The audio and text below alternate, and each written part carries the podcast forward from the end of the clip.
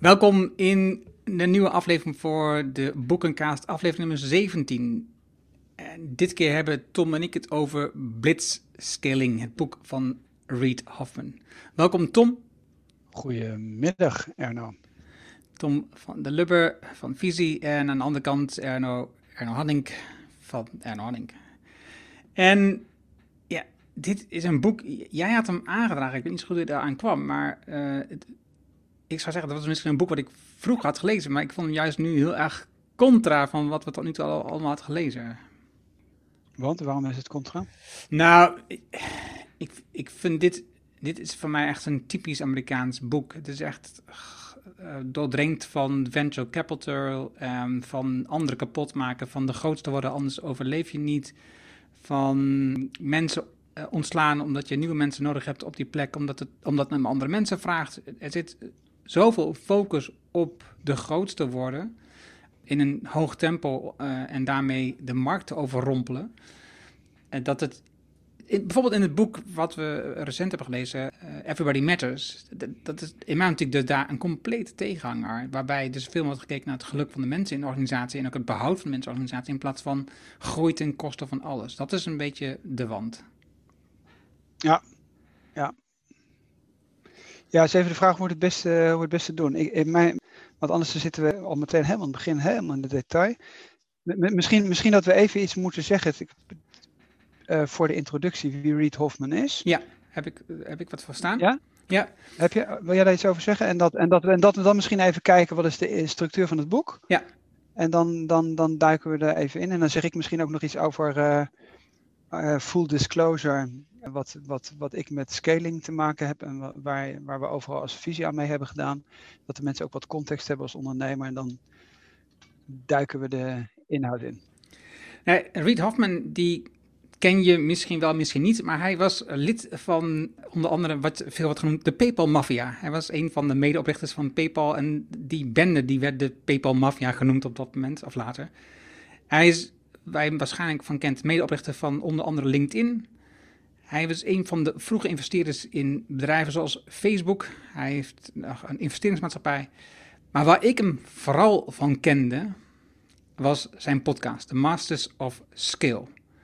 En ik luister vrij veel podcasts. En dit vind ik technisch, opzet, structuur, uitvoering, een van de mooiste en beste podcasts die ik ken. Uh, de, de manier waarop zij mensen interviewen en dat met name dan terugbrengen in de, op, in, in de, uh, de uitvoering die dan online komt, dat is echt fantastisch. En daar ken ik hem van. Dus ik, ik, ik wist dat hij van LinkedIn was, dat, dat wordt natuurlijk al een aantal malen verteld.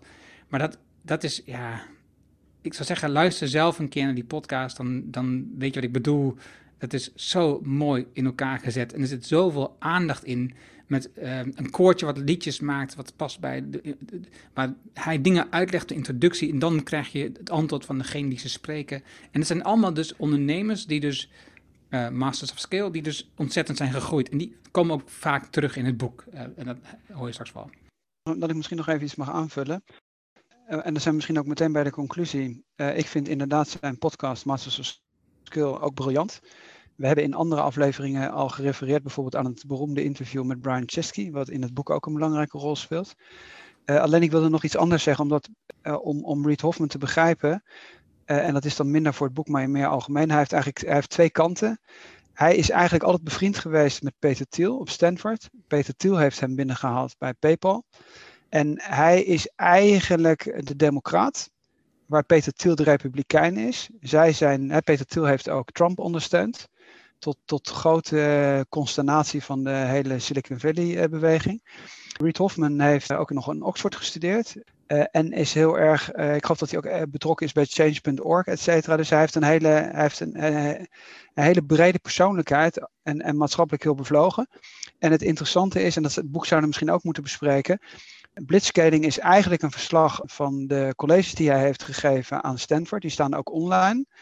Uh, en Peter Thiel heeft exact hetzelfde gedaan. En uit dat boek van uit de, de, de, de colleges die Peter Thiel heeft gegeven aan Stanford, daar is dat boek uit ontstaan Zero to One. Een student heeft dat opgeschreven. Nou, dan zegt Peter, kun je ook nog kijken en dan gaan we samen dat boek uitgeven. En dat blitzscaling is eigenlijk min of meer de samenvatting van de colleges, schuine streep, de podcast. Dus op zich is het wel heel erg leuk. En dan komen we na dan weer terug. In het, in het, in het hele thema scaling up en wat kun je eigenlijk als Europese ondernemer daarvan leren, is dat je eigenlijk kunt zeggen van ja, je kunt wel klagen dat in Nederland of in Europa dat allemaal veel slechter is. Alleen die colleges staan gewoon allemaal online. Dus je kunt Stanford gewoon het allemaal bekijken. Je kunt ook Zero to One lezen en blitzscaling. En ik denk, om het even te kaderen, wat, je, wat wij er dan aan de hand van vinden, dat komt dan daar bij de inhoud. Maar ik denk dat als je skill-up ondernemer bent en je wilt wel heel groot worden en je wilt bijvoorbeeld zoals wij niet opgegeten worden door een Amerikaan, dan moet je juist dus dit soort boeken lezen en daarmee bezig zijn. En dan te kijken van ja, hoe argumenteren ze? Wat zien ze als voordelen? Wat zien ze als nadelen? En dan, ja, dan daarop te reflecteren. En dat komt dan na de hand bij de inhoud wel. Waar ben ik het mee eens? Waar ben ik het niet mee eens? Hoe zou ik het anders doen?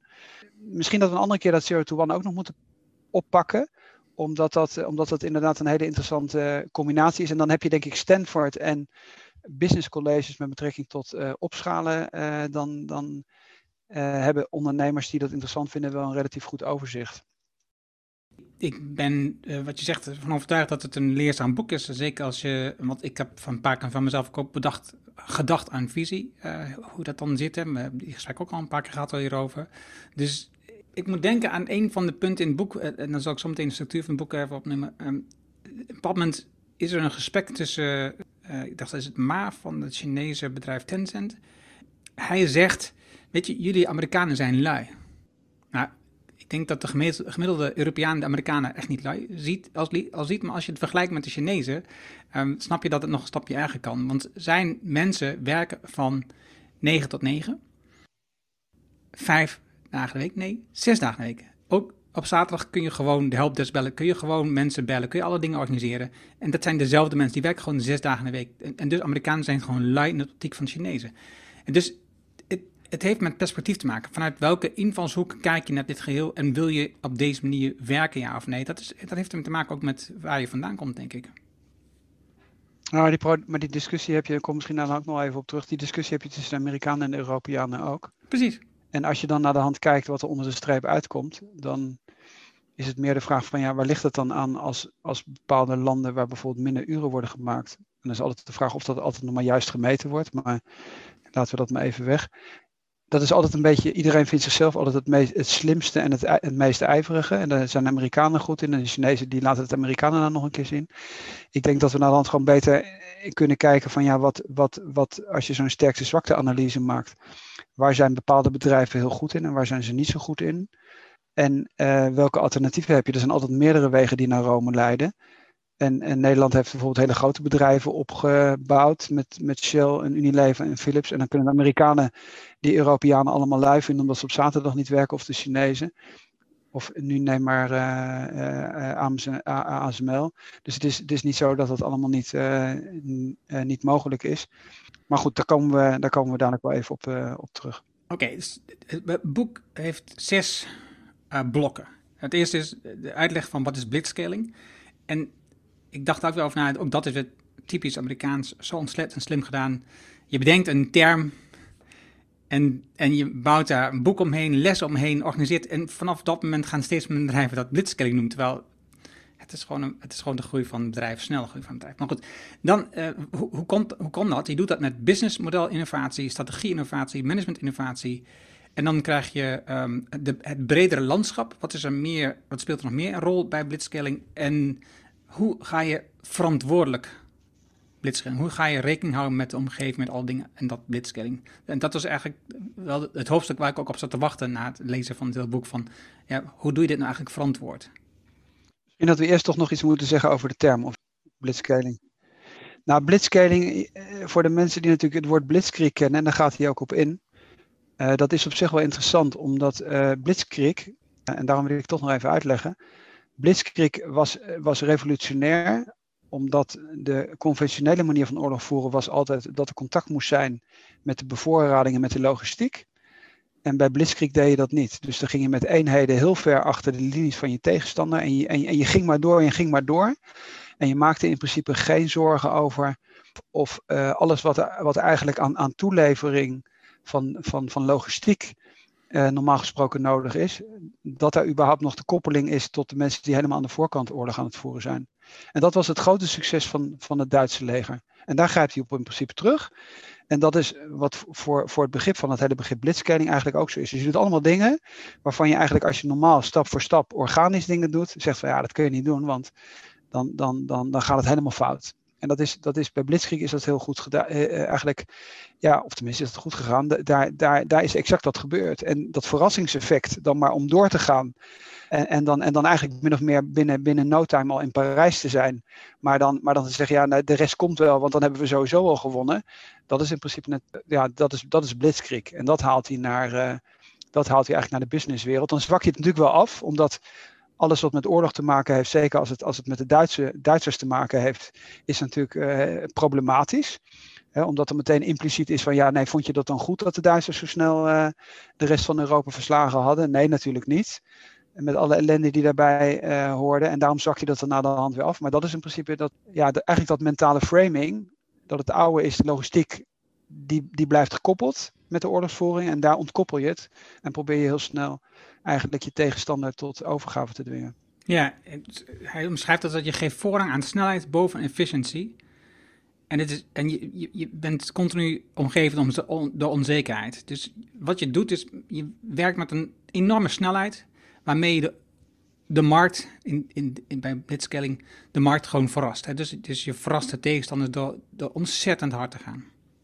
Ja, en het heeft een risicocomponent. Hè? Dus je zegt, ik, uh, ik speel eigenlijk uh, met een heel hoog risico. Het kan fout gaan. Maar, maar ik weet dat als ik het niet doe, dat ik helemaal dat ik, ja, dat ik dan dat ik die voordelen niet heb. Het is een beetje, er zit een heel sterk verrassingseffect ook in. Uh, en daar komt hij na de hand ook met een matrix. Misschien dat, dat het goed is als je die, want daar zie je het verschil tussen normaal snel groeien en, en. Dus het gaat eigenlijk om dat je, dat je een meer dan proportioneel risico neemt. Dat je dat wel probeert te calculeren. Maar dat, het, dat conventioneel denkend gezien het eigenlijk onverantwoord is. Ja. En het grappige is, wat hij dus ook zegt, het, wat, wat ik heb opgeschreven uit het beginstuk van dit boek, is dat je, hij wilde het ook met name delen met zoveel mogelijk ondernemers, dit, dit, deze gedachte van blitzscaling omdat hij van mening is dat, dat bedrijven gewoon harder moeten groeien. Want dat levert gewoon, het levert meer op. Hè? Dus bedrijven die zo groot worden, dat is goed voor de maatschappij, want het levert gewoon meer op.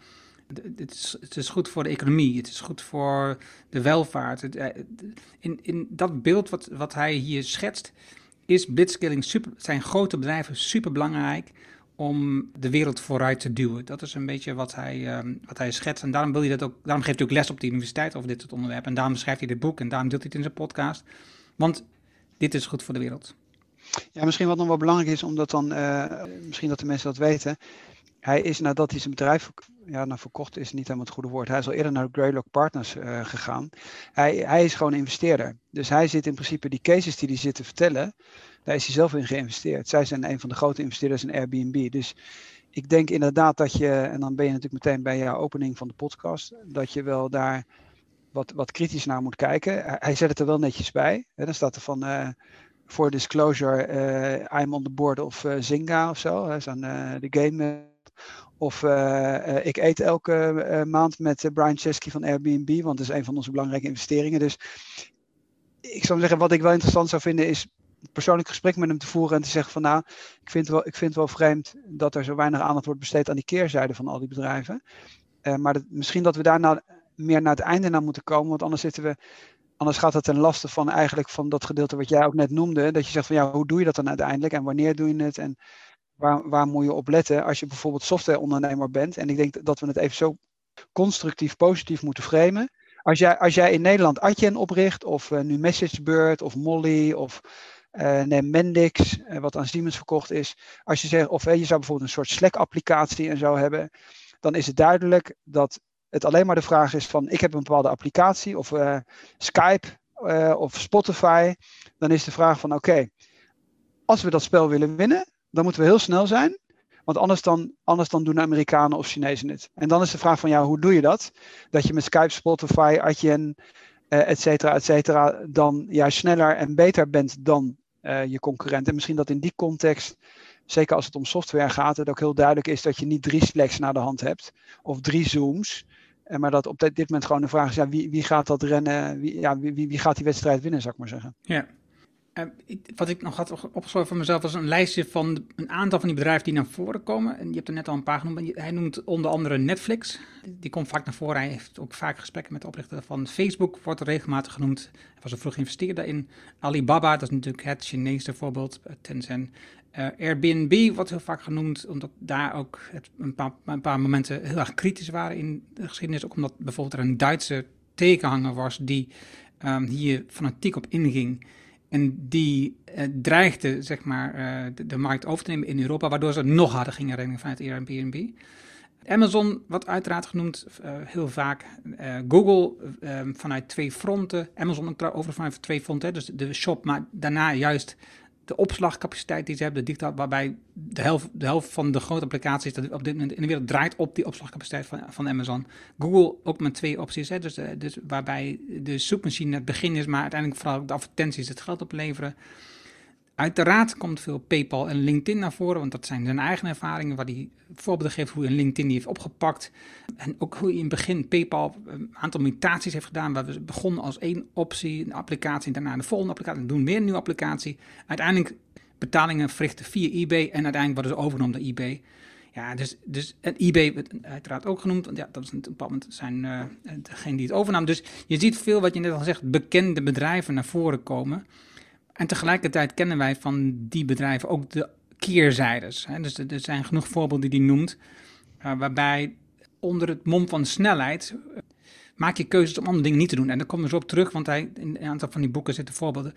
Wat ook nog, hij noemde een voorbeeld in de politiek, Obama bijvoorbeeld, dat hij in hoog tempo heeft uh, vrijwilligers geworven en ook sponsoring heeft gekregen van veel donaties vanuit vrijwilligerskant. Veel hoger percentage normaal en een heel hoog tempo. Binnen een jaar had hij het voor elkaar.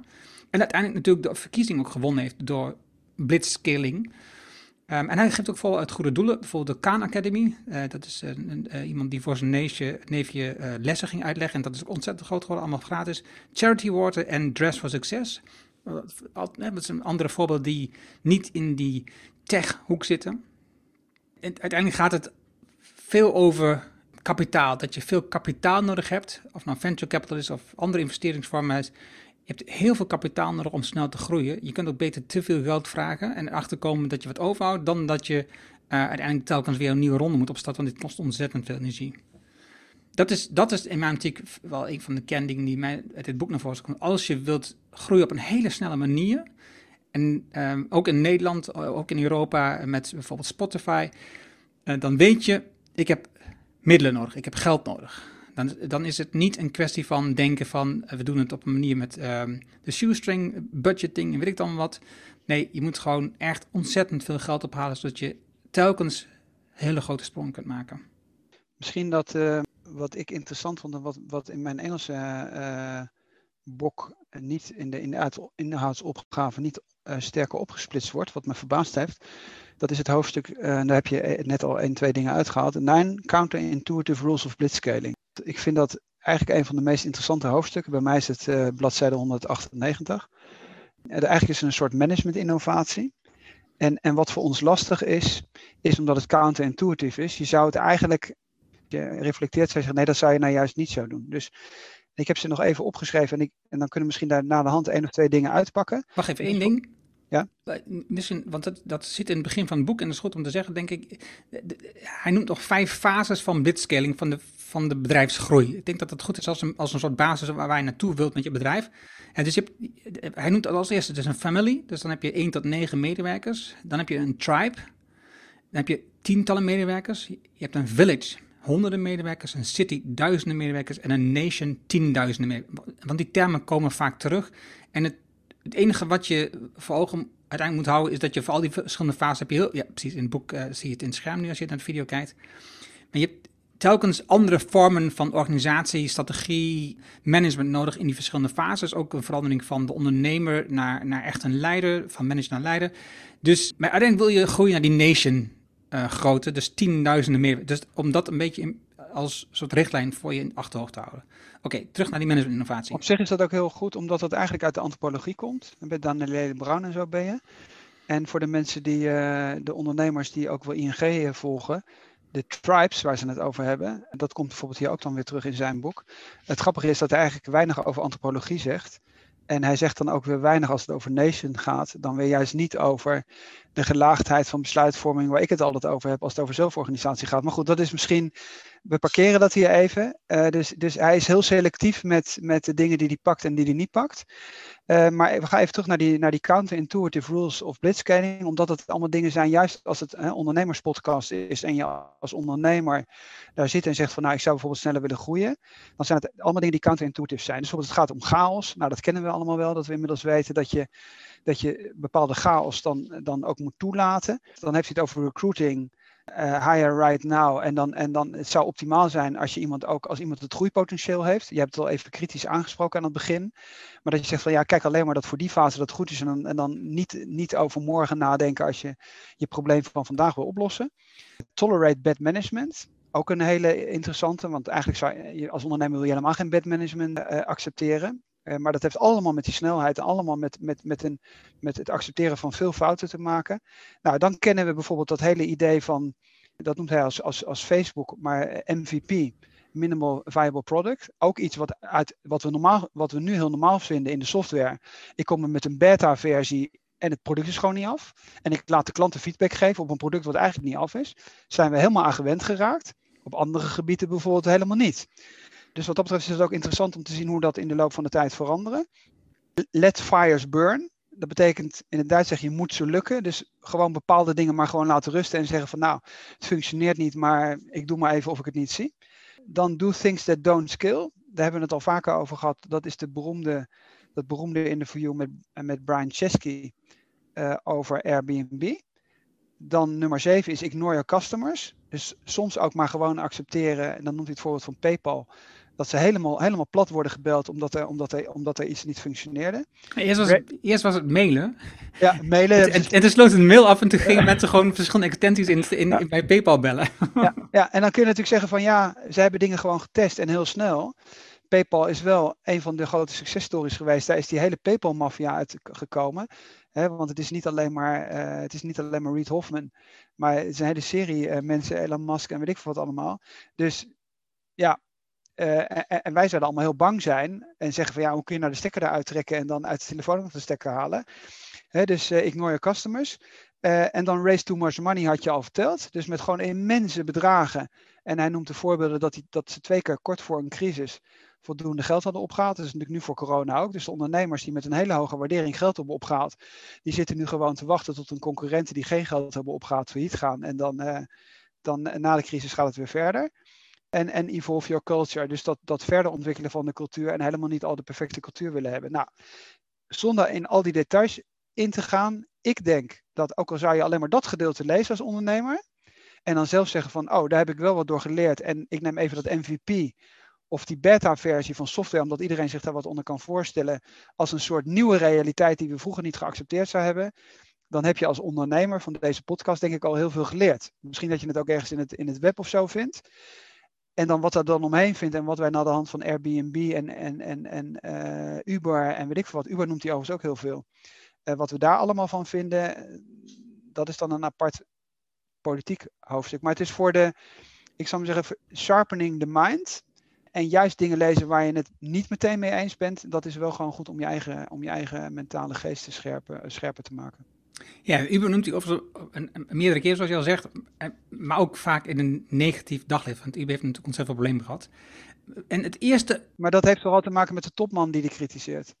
Ja. Maar het eerste uh, blok van management innovatie, waar dit uitkomt, heeft de acht transitiesleutels. En ik vind die minstens zo interessant. Ja, ben ik met je eens. Dus, dus eh, dan zal ik die even eh, van mijn rekening nemen. is, um, uh, het eerste is van kleine teams naar grote teams. Dus je, je, blijft niet hangen in kleine teams. Je gaat echt grotere, grotere, grotere teams opzetten. Je gaat van generalist naar specialist. Je gaat van bijdragers, dus medewerkers, naar managers, naar executives. Je gaat van dialoog naar zenden. En die, vond ik heel, die vind ik heel erg lastig. Dus, dus als je klein bent, dan heb je gesprek met mensen. Heb je een dialoog. Maar op een bepaald moment kan niet meer. Wordt je bedrijf zo groot. Dan moet je gewoon zenden. Dus mensen die bijvoorbeeld elke week een e-mail sturen naar iedereen in het bedrijf. Um, van inspiratie naar data. In het begin is het gewoon, je hebt inspiratie. En dan maak je keuzes op. Dit gaan we doen. Op een bepaald moment is vergeet de inspiratie. We hebben gewoon data nodig we gaan dingen baseren op, data. Focus op één ding ga je in het begin doen, maar later ga je gewoon meer dingen tegelijk doen. Dan moet je op meer dingen tegelijk focussen. Je kan niet op één ding focussen meer. Ehm, en dan heeft hij een grappig hoofdstuk van piraat naar um, Navy, marine. Dus piraten, ja, dan, eh, dus de strijders en Google, dat waren piraten. En moment moet je omschakelen, moet het gewoon gestructureerd worden. Dan moet je gewoon echt een, een, een flink bedrijf worden, wat goed georganiseerd is, goed geolied is. En als laatste is als, als leider jezelf opschalen van oprichter naar leider. En dus dat is, ja, daar gaat het ook nog wel eens een keer mis. En dat, dat, voorbeeld van Uber komt bijvoorbeeld naar voren. Je ziet, Uber zag je zich nog steeds gedragen als een soort founder die probeerde af zo kleinschalig mogelijk te houden. En dat, het ging gewoon een bepaald moment niet meer. Ja, alleen ik, bijvoorbeeld dat gedeelte, ik vind bijvoorbeeld dat, dat counterintuïtieve denken vond ik veel interessanter. Omdat ik bij die lijst die jij nu hebt opgenoemd, van elk hoofdstuk x voorbeelden kan noemen waar juist het tegenovergestelde gedaan wordt. Dus even neem maar een voorbeeld van, van kleine teams naar grote teams. En dan kritiseert hij eigenlijk, en dat vind ik, vind ik een beetje jammer, hij kritiseert de CEO van, uh, van Uber. Uh, wat overigens een intelligente jongen is. En die zegt van ja, elke keer als dingen groot worden moet je ze klein houden. Nou, als je bijvoorbeeld nou even dat Haier voorbeeld neemt, neemt, wat natuurlijk gewoon wel wereldmarktleider is geworden op het gebied van koelkasten, dat noemt hij dan niet. En die hebben net, uh, ik zal zeggen, 80.000 mensen opgedeeld in microcompanies. Of neem Eckhart Winsen met de decentrale cellenstructuur. Dus ik weet heel, dus het is, het is, wat dat betreft zit hij heel erg in de Amerikaanse framing. Uh, en, en stuur elke week een e-mail. En wij zouden zeggen van ja, hou het klein. En bespreek in een team wat prioriteit heeft. En luister daar decentraal naar je klanten. Dan kun je in principe ook opschalen. Dus ik, vind het, ik vond dat gedeelte ook interessant te lezen. Maar ik was het daar ik zou zeggen, ik, ik voel me daar minder eh, intellectueel door gechallenged dan, dan door dat counterintuïtieve uh, denken. En dat vind ik bijvoorbeeld aan het boek van Peter Thiel met Zero to One.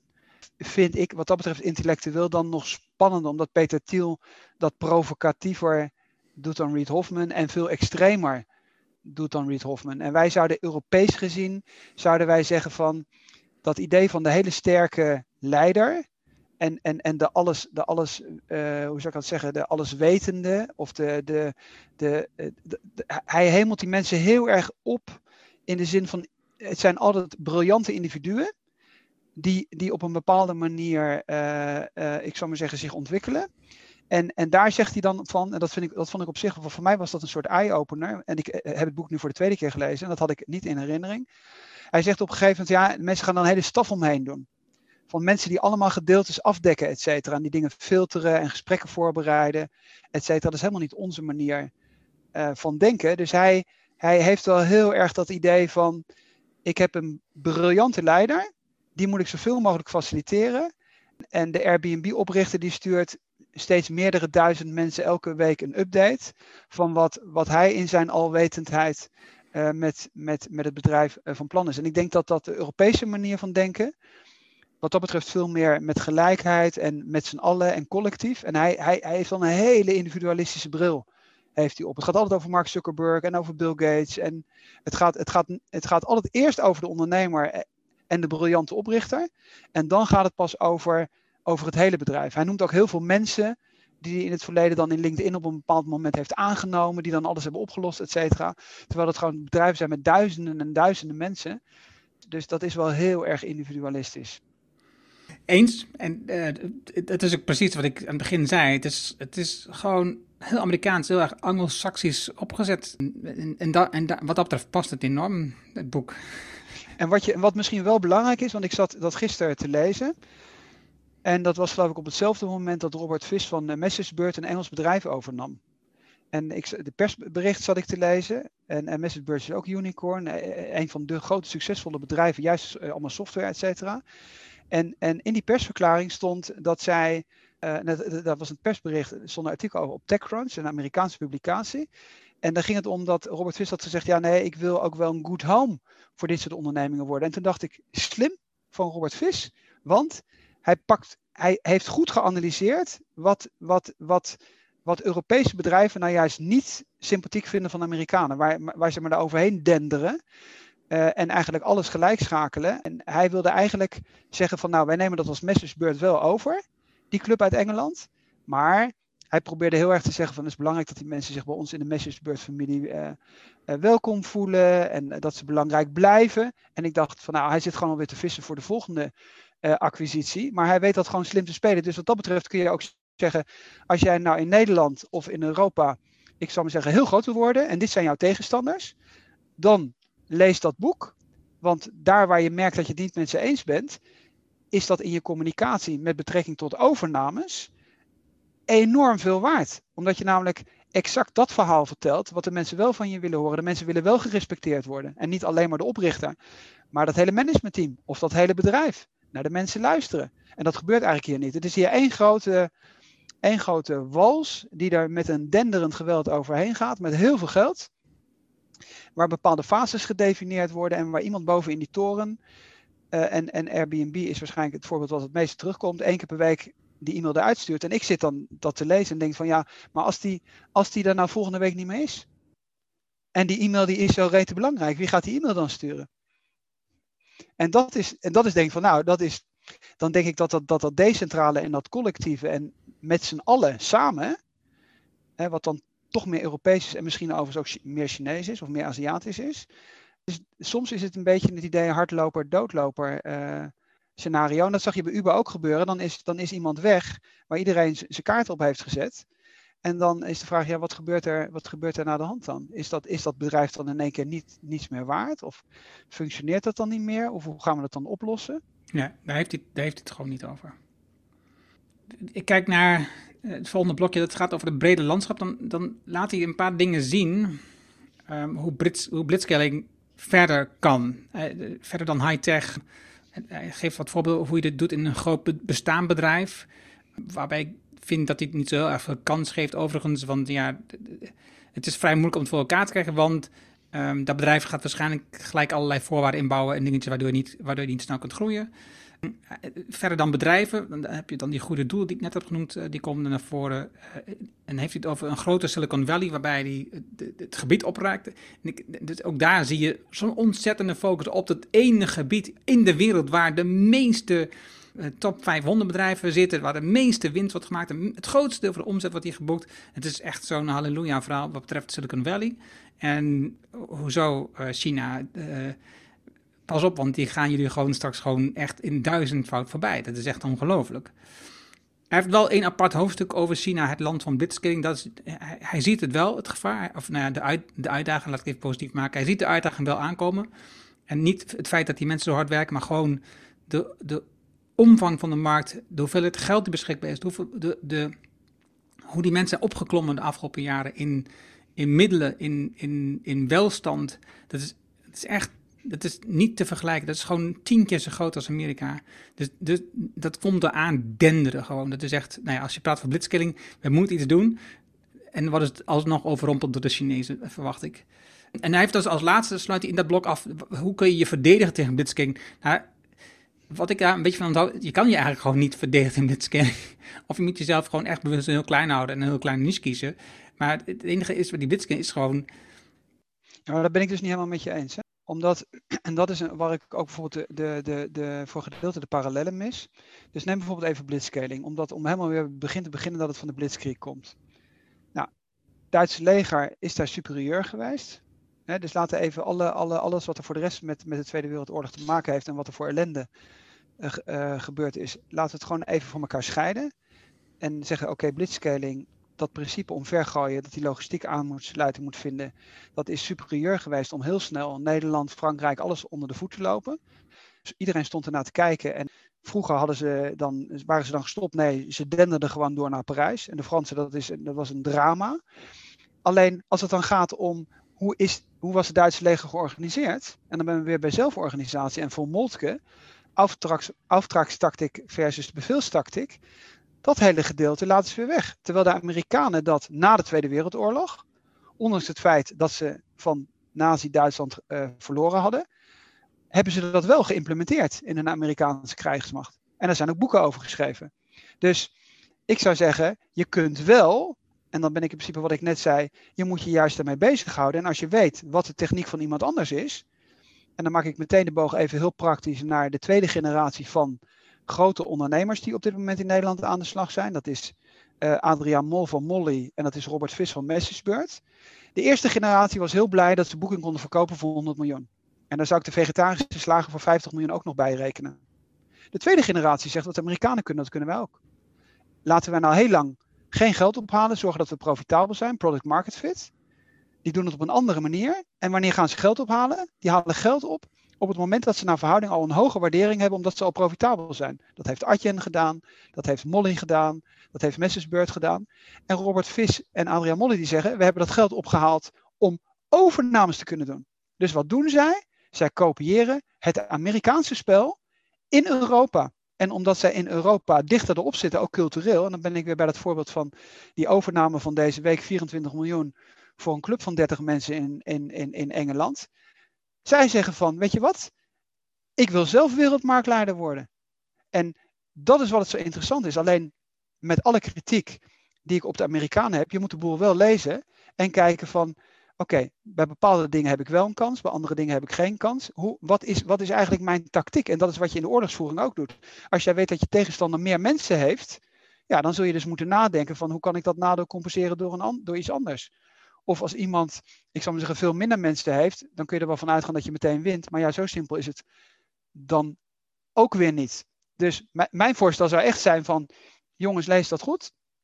En dat betekent niet dat je niet zou, uh, dat je niet zou kunnen winnen. Nee, voor duidelijkheid, ik, ik bedoelde, dat was beschreven in het boek. Ik denk er niet zo over. Dat was zoals hij het beschreef. Dat is een kort stuk uitleg over hoe je kunt verdedigen in blitzkilling. En dan kun je eigenlijk nauwelijks tegen verdedigen. Maar ik, ik denk dan bijvoorbeeld aan het boek Everybody Matters en het bedrijf uh, Barry Wimmelen, waarbij juist heel anders wordt gewerkt. En het werkt ook. Voor duidelijkheid, ze hebben ook geld opgehaald en zij doen ook aan overnames. Het is niet een idee van daar, is ook niet het idee van klein blijven. Nee, ook daar is het, we worden de grootste in de wereld op een heel klein gebied, maar wel door overnames en door dat te integreren en samen te doen. Maar er zijn een hele hoop dingen. Dus we zouden een hele lijst kunnen schrijven, of een heel, een heel, heel boek over kunnen schrijven. Want en ik heb bijvoorbeeld gedacht van oké, bij software, als we als Europeanen op de privacy van de data van het individu zetten en we maken daar wetgeving over, dan komen de Chinezen en Amerikanen met hun eigenlijk businessmodellen waar de privacy veel minder een rol spelen, hebben, krijgen ze echt wel een probleem. Nou, daar, is, zijn de Fransen en de Duitsers op dit moment heel erg mee bezig. Kaya X heet dat project. Dus er zijn mogelijkheden. Neem Picnic. Picnic heeft een businessmodel en dat valt eigenlijk hier onder, onder, onder strategie en business innovatie.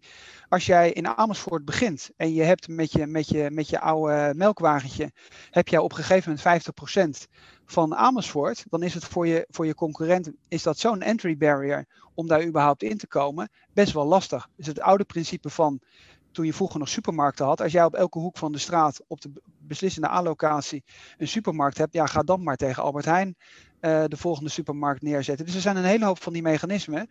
Alleen, je moet er heel goed over nadenken. Als jij dan in de race stapt met exact dezelfde strategie en je weet dat je tegenstander tien keer meer geld heeft en voor de rest verander je niks aan je businessmodel, ja, dan ga je natuurlijk geheid verliezen. Dat is, dat is logisch. Dus je zult, je zult slimmer moeten zijn. Je zult het op een andere manier moeten doen. Maar we hebben net zoveel IT-mensen als in Amerika, omdat we heel veel IT-mensen tegenwoordig in Europa hebben. We hebben net zoveel start-ups uh, als uh, in Amerika. Het grote probleem in Europa tot nu toe is dat de grote scale-ups, dat die de grote bedragen niet kregen, omdat de waardering die we voor scale-ups geven te laag is. Dus in Europa zeggen we, Booking maakt zoveel omzet, we gaan ze geen lening geven. En dan zeggen de Amerikanen, ja maar dat interesseert me helemaal niet hoeveel omzet jullie maken, jullie zijn zo superieur. Hij noemt dat voorbeeld overigens in het boek. Hij heeft het over Priceline. Hij zegt dat ze Booking gekocht hebben. Hij zegt dat Priceline het best performende aandeel was. Hij zegt niet daarbij dat die beste performance van Booking vandaan komt. En hij zegt niet daarbij dat Booking is opgericht door Nederlanders.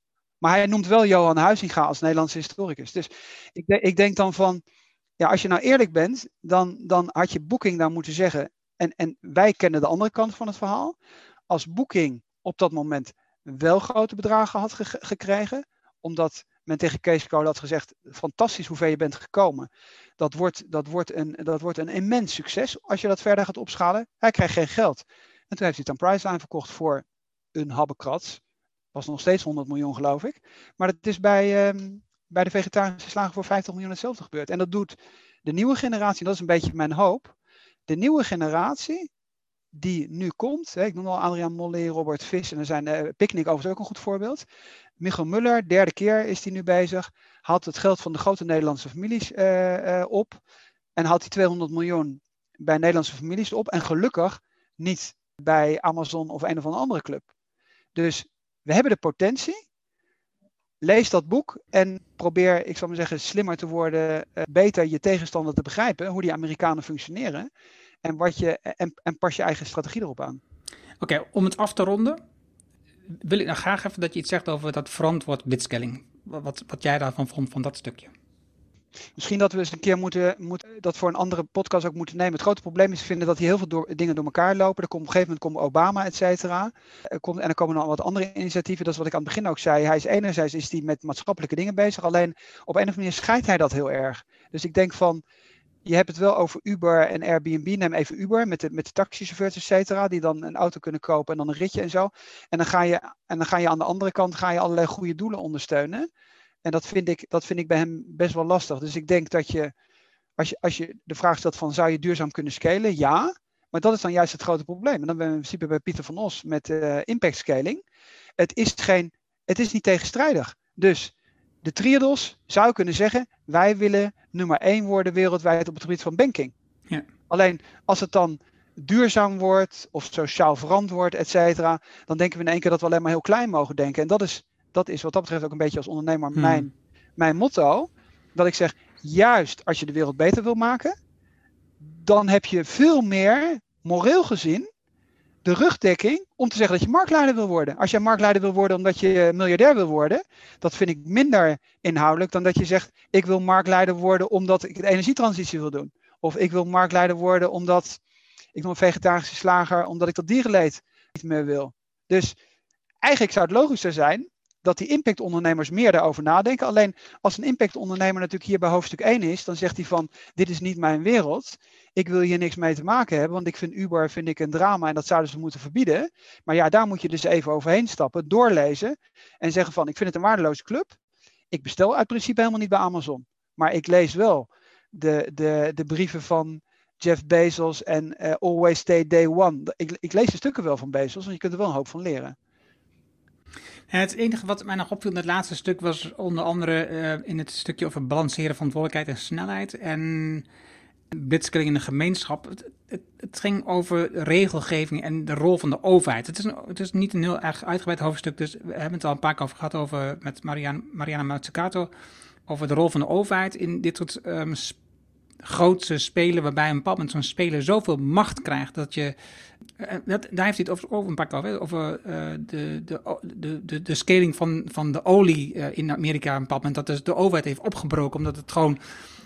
Ze kregen zoveel macht dat je, dat je er niet meer onderuit kon. En, ja, en dat, dat wat hier een beetje genoemd als verantwoord scalen, is dat je dan als ondernemer, als oprichter zelf ook wel een beetje de boel in de gaten moet houden. De overheid is daar niet goed in, zegt hij. Dat moet je dus dat moet je zelf doen. Ja, maar, daar ben ik het natuurlijk helemaal niet mee eens. Maar, maar, dat is, maar dat is wel logisch, want als hij heeft, ze hebben net Airbnb naar de beurs gebracht. En als jij zegt van ja, dat is disruptief voor je steden, uh, omdat er allemaal beleggingspanden leeg staan om, om in Amsterdam. Ja, weet je, dat is vanuit de sociale agenda. Moet je gewoon zeggen, jongens, dat de manier waarop het nu gaat, dat is niet oké. Uber is ook niet oké, maar dat geldt voor Amazon al. Dus als jij, als jij uiteindelijk met Amazon Prime en met, je, met, met alles wat fysiek verstuurd wordt geen geld verdient, maar dat gecross-subsidized wordt vanuit je data, eh, zou zeggen, business, want dat is in principe wat er de facto gebeurt, dan druk je eigenlijk met heel veel geld je concurrenten eruit. En dat is eigenlijk geen level playing field. Dat is wat er de facto elke keer gebeurt. En dat gebeurt bij het scaling op ook. Dus als jij, maar dat heeft Booking ook gedaan, als jij in principe met heel veel geld alle advertentiecapaciteit kunt kopen of omdat er een, omdat er een veilingmechanisme in, in, Google in zit, de prijzen zo hoog kunt jagen dat, jou, dat jouw concurrent die reclameruimte helemaal niet meer kan kopen, ja, dan houdt het natuurlijk gewoon op. Dat hetzelfde zou zijn als jij alle tv-reclame zou kopen uh, en je concurrent niet meer een spotje op tv kan laten lopen als we even het internet weglaan. Of je laat alle lidvastzuilen laat je beplakken in Amsterdam. En dan zeg je van, ik wil best hier met mijn wasmiddel in Amsterdam die reclame JCDecaux in de bushaltes hebben. Alleen onder de voorwaarde dat, dat mijn concurrent dit jaar niet daar reclame mag, uh, mag plaatsen. Zeg maar hoeveel het kost. Dan doe je dat in principe ook. En dat is eigenlijk iets wat wij niet level playing field vinden. de overheid is de enige die dat kan oplossen. Dus dat idee van.